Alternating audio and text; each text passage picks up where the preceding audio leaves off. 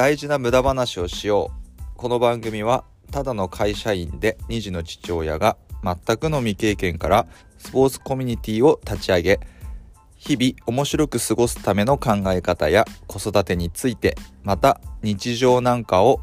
別にいいじゃんという気軽なマインドで話しているポッドキャストです。専門家ではないのでゆるい心持ちでながら時間に聞いてもらえると嬉しいです。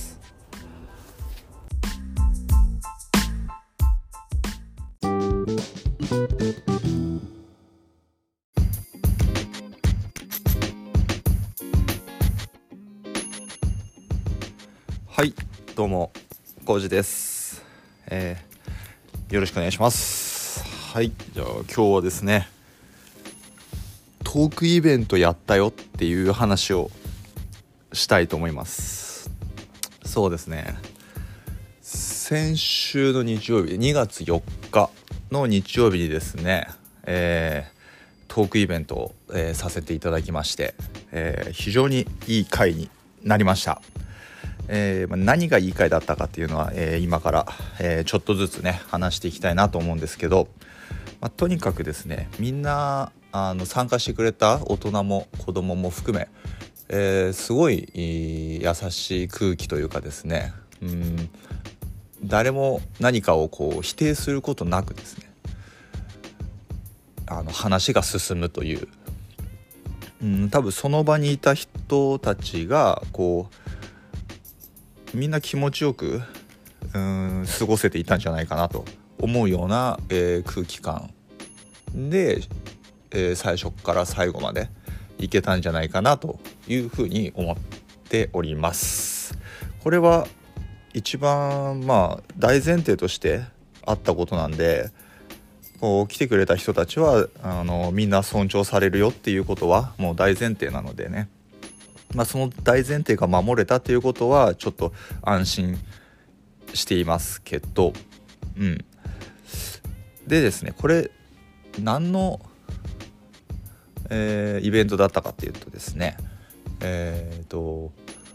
まあ、中高生向けのイベントにしたんですけど、まあ、中学生高校生ぐらいでいろいろこう悩みが出てくる時期というかね難しい時期じゃないですか。こう自分の成長とか周りがどういうふうに変わっていくかをこう見ながらね。しかも、まあ、今年で言ったらもう1月1日にああいうね震災があったわけで。うんみんな何かしらの不安は抱えて生きてるんじゃないかなっていうことで、うん。えーまあ、そういう子供たちに、まあ、いろいろ話してもらいたいなと思って。でそこにいろんな大人が混ざることであの普段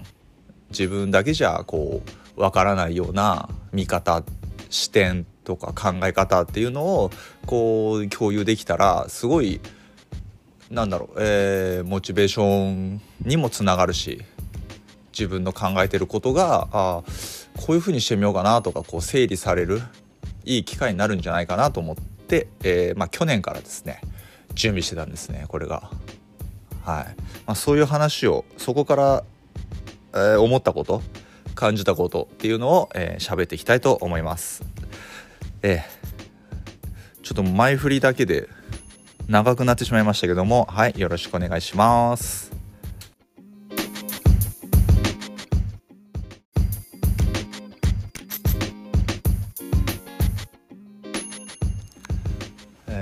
はいで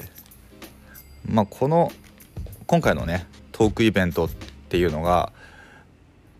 まあ、テーマとして大きいテーマとしてですね言葉の力、えー次の一歩へ、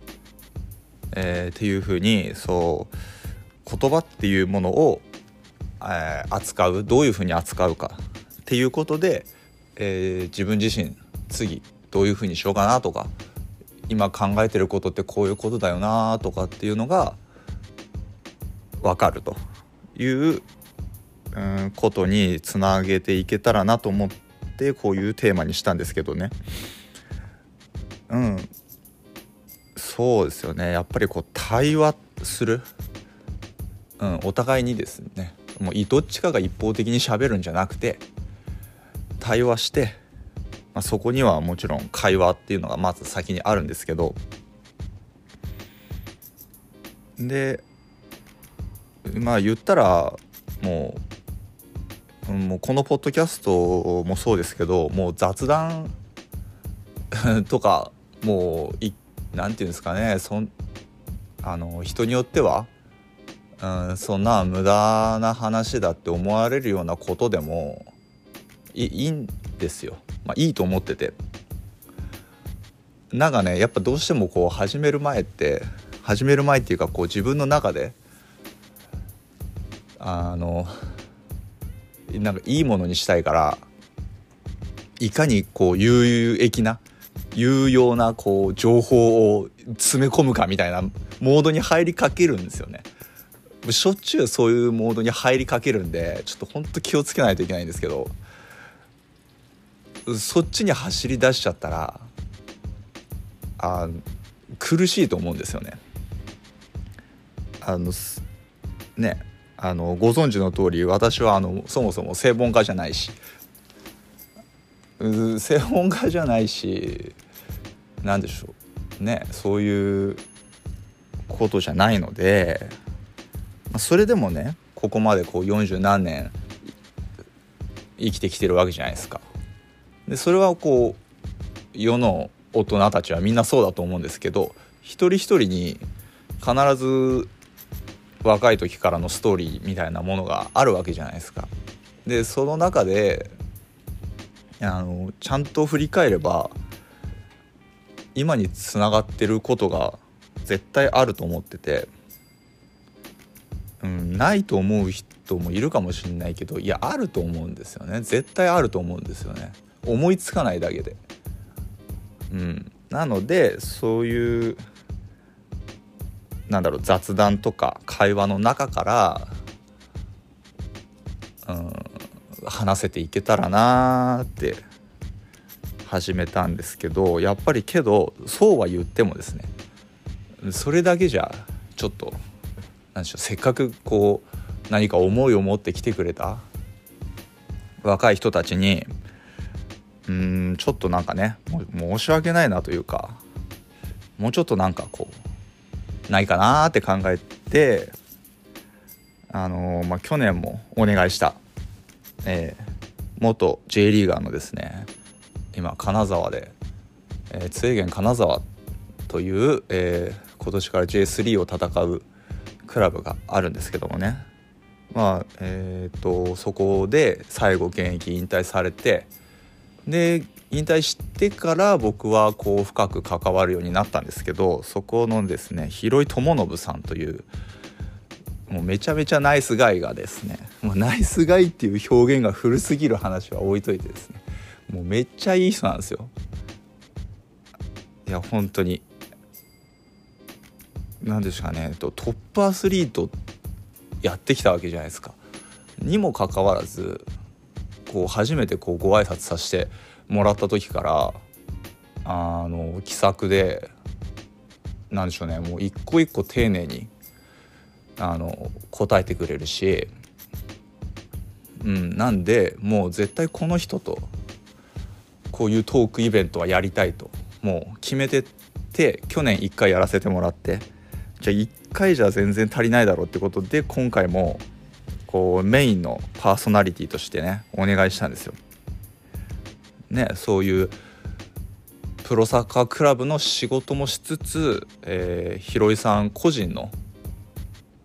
活動というか個人で仕事を受けて、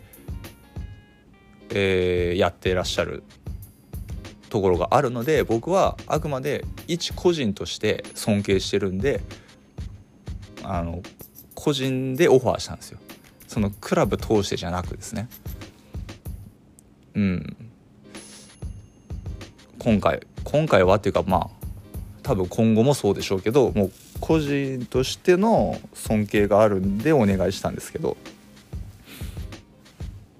でやっぱりねこうそういう経験してきてらっしゃるのでまあ、そういう経験だけじゃないそのパーソナリティっていう部分も大きいかと思うんですけどやっぱりね言葉発する言葉とかにやっぱ力あるんですよ。やっぱそれ聞いてる若い参加してくれた人たちもやっぱりね最初と後半の方だとやっぱ表情が違いましたね。あの私は見てましたよ。私は見てました。やっぱ最初もちろん緊張があるしちょっとうつむき加減だ恥ずかしいからね。どうしても。あれだけど。だんだんだんだん打ち解けてくるとですね。自分のこと喋ってくれたりするわけですよ。そういうふうにして自分のこと喋った後にまあ普段会わないような、まあ、僕含め他数名いた大人たちといろいろ意見交わす中でだんだんだんだんねリラックスしてきて自分のことを話してくれてその相対してるいろんな大人の中にそういうトップアスリートをしてた人でなおかつ今現在もいろんなことに挑戦してる人から聞く言葉っていうのはうんなんでしょうねそんな難しい話しなくても心に届くというかすごいね。なんかこう難しく喋らないんですよね。なのでなおさら響くんじゃないかなと思って。そうそうそう。打ち合わせの時点でだって僕が打ち合わせさせてもらってねこう喋ってる時ですらこういろいろ話すわけじゃないですか。今回どうしましょうああしましょうって言ってでその中で自分のこう思いとかもこう話し合っていくとその時間が終わるとなぜかあの僕が元気になってるというこうなんかこうセッションされた後みたいななってるんですよね。やっぱりエネルギーがあるんじゃないかなと思ってて なんでもう言ってるんですけどもうエネルギーがこう隠しきれてないというか 隠しきれてないっていうと言い方悪いあのこうなんでしょうねエネルギーがこう漏れちゃってるんですよね。やっぱそういう人に合わせて悩んでる人たちを合わせることでそのね漏れてるエネルギーを浴びてもらって少しでもねあの前向きに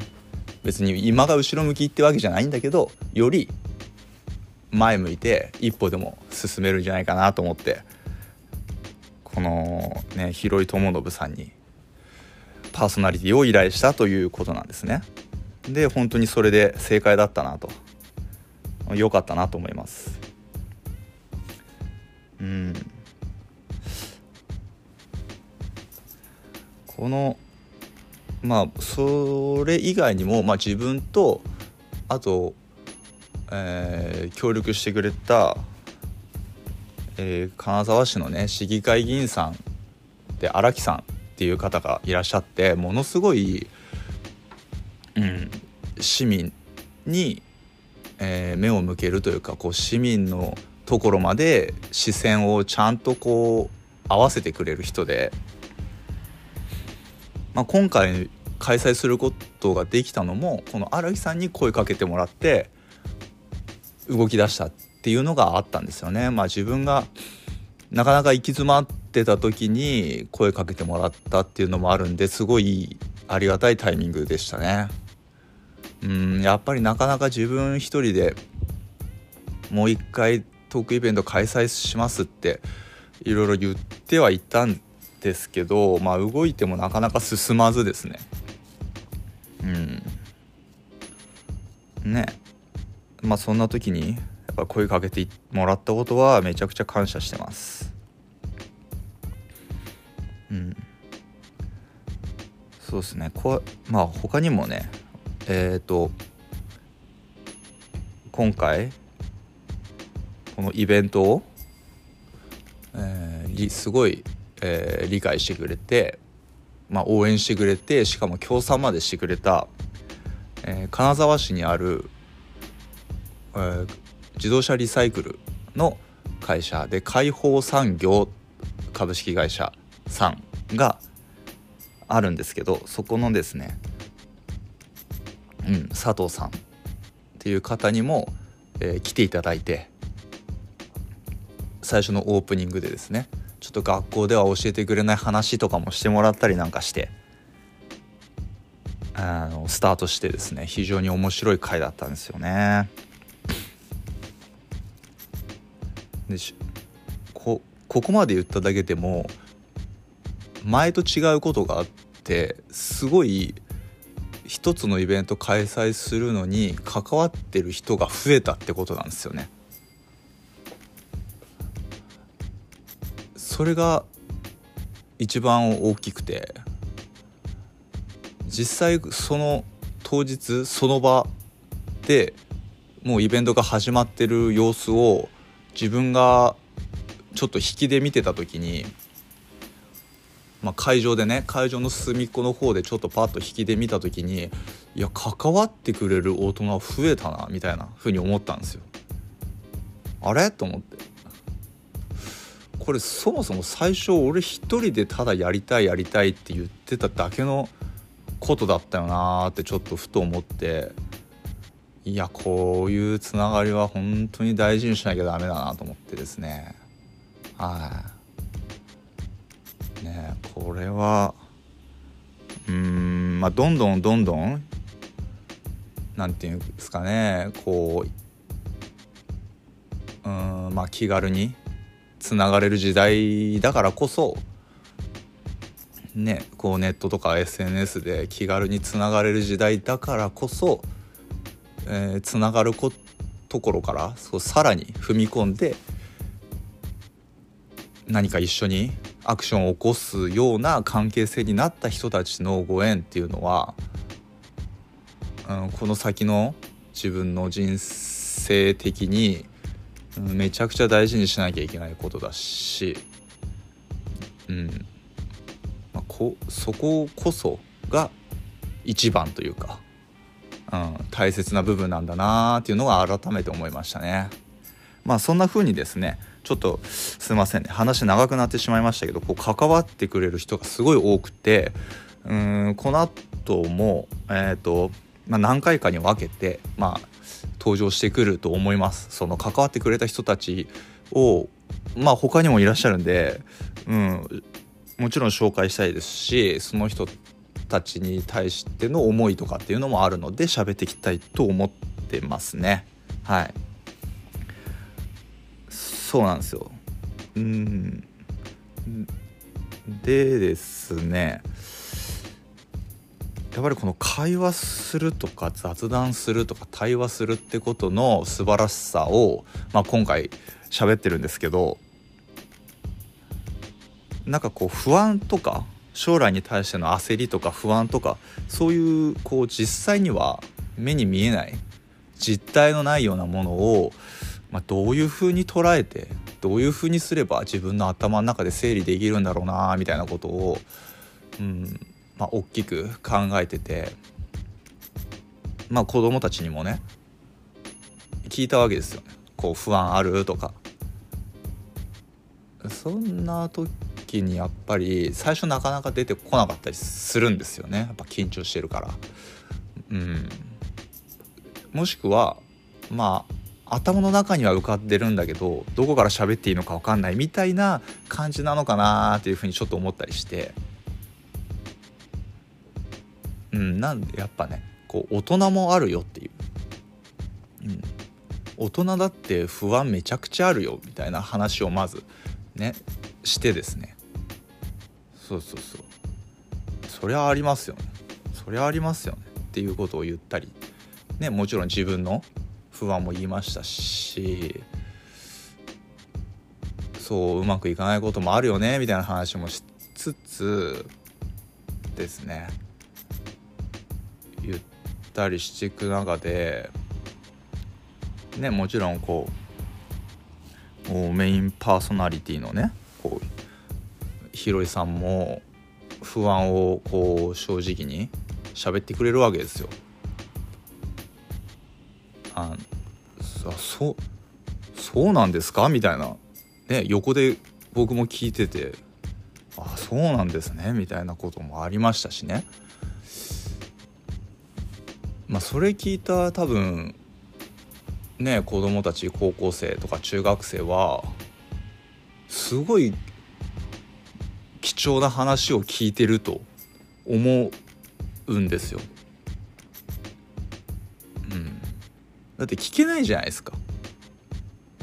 ちょっとファン感謝デーとか言ったって絶対聞けない話なんですよ。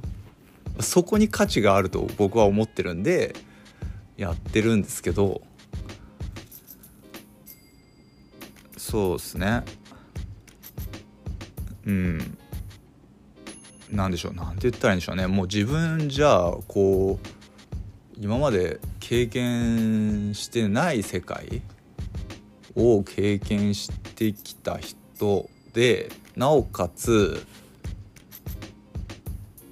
何か何かをある意味こう達成してる人なわけですよね。そういう人であっても悩むし不安もあるしみたいな。ことを知れたらちょっと安心しません？うん。そうなんですよね。なんかそういうことを知る。なんかそういうことを知れるとかじゃあ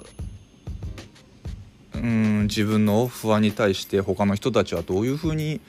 何か、えー、コメントを返してくれるんだろうっていうことをその場ですぐ自分がねこう吐き出せばすぐ帰ってくるわけじゃないですかその場で。でまたあこの人はそういうふうに思ってるんだなとか聞いて何ていうんですかねもう一字一句全部頭に入らなくたってよくてもう言ったらその場で聞いたことによってあ大丈夫なんだとかよしちょっと明日なんかちょっとやってみようかなとかっていうふうにこう感情が動けばもう OK だと思っててで本当に大事なことっていうのはもうなんとなく頭に入ってると思うんですよね。うんやっぱそういう何て言うんですかこういうのって。えっ、ー、と、うん、そういうのを聞いてワクワクするようなこう気分。あそうかって思える感覚、まあ、自分としてはあれですね。こう知的好奇心が満たされる感じって言ったらいいんですかね。なんか知りたかったけど今まで知れなかったことを知れたそのなんかワクワク感。なんかそれだけでちょっとテンション上がるし。うんはっきりしたこう自分の不安とかに対しての解決策が見つかってなくても何かできるんじゃないかってまず思えるこうスタートラインに立てるんですよね。でそこからうんじゃあ次どうしたらいいんだろう。今の自分ってどういう状況なんだろうっていうのを考えれる。で実際にこのトークイベントの中でも話していく中でうんじゃあ不安今はそういう不安があるんだよねって言って。でその中でじゃあ今自分って何かできることあるかなみたいな話もしたんですけどっていうふうに進んでいくわけじゃないですか。一歩一歩ね。うんそこにすげえだからそこにやっぱすごい力が言葉を発するっていうことの言葉を発するもそうだし人の言葉を聞くっていうこともその両方にすごい力があるんだなって思いましたよね。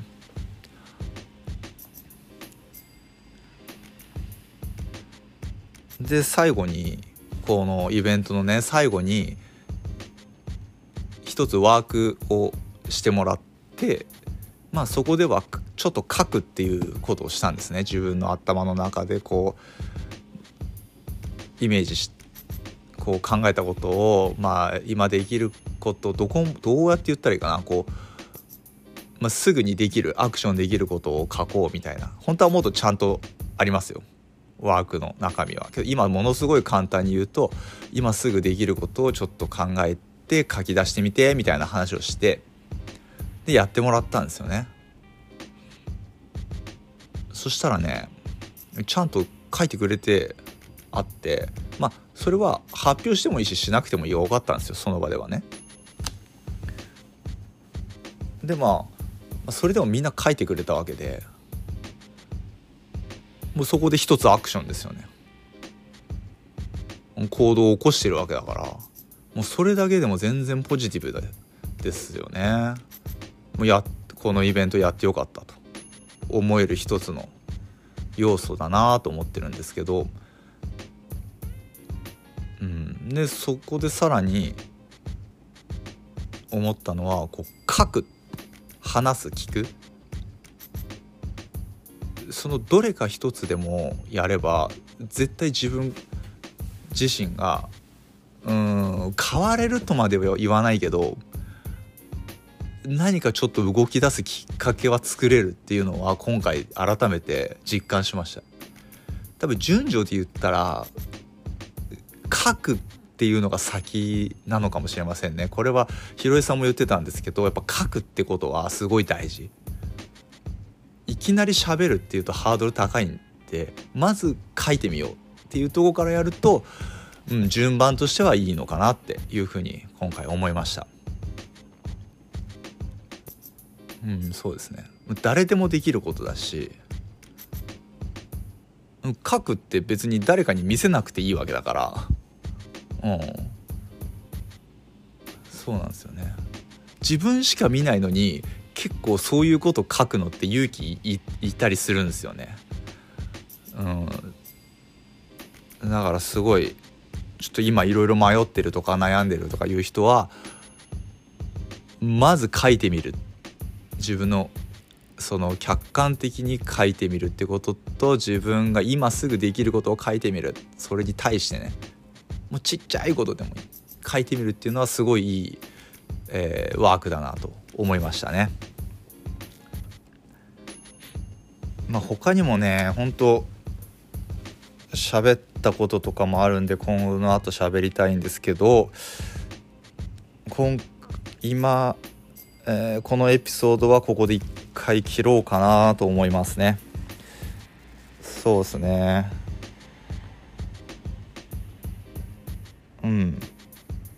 でまあ最後ワークも終わってアフタートークとしてその後みんなでその会場のねちょっとあるかあのカフェで、えー、会場をですねちょっとねそんな会議室みたいなとこだと殺風景すぎて面白くないんで全然。あのカフェを借りて、えー、これもねその最初に出てきた金沢市議の、えー、木さんの、えー、つながりで、えー、貸していただいたカフェがありましてですねそこの美味しい体に見るからに体に良さそうなお弁当をですね、え、みんなでアフタートークとしてみんなでお昼お弁当を食べてでそこでも雑談しながらですねもういろんな話しましたね、うん、好きなテレビ番組もそうだし今やってることとかもそうだし、うんま、筋トレ好きなんだっていう話をしたりですねまあいろいろですね。しまして。ねもうほんとそんなとこそこはもう全然もう完全にもうフリーで話したりしてで、えー、お開きという風になったんですけど。うん、そのやっぱね最後に撮った集合写真でもみんなこう明るい顔してくれてたんでもうそれが一番嬉しかったです。はい。まあまあ大まかな今回の、えー、イベントの流れはそんな感じだよっていうことを今回喋らせていただいて、まあ、それだけでもだいぶ長くなってしまいましたね。はい。でまた次、えー、ちょっと思ったことを順番に喋っていきたいと思います。はい。ここまで聞いていただいてありがとうございます。今後もしばらくこのトークイベントで感じたことをしゃべるのが、えー、いくつか続くかと思いますけどもよろしくお願いします。はいではまた。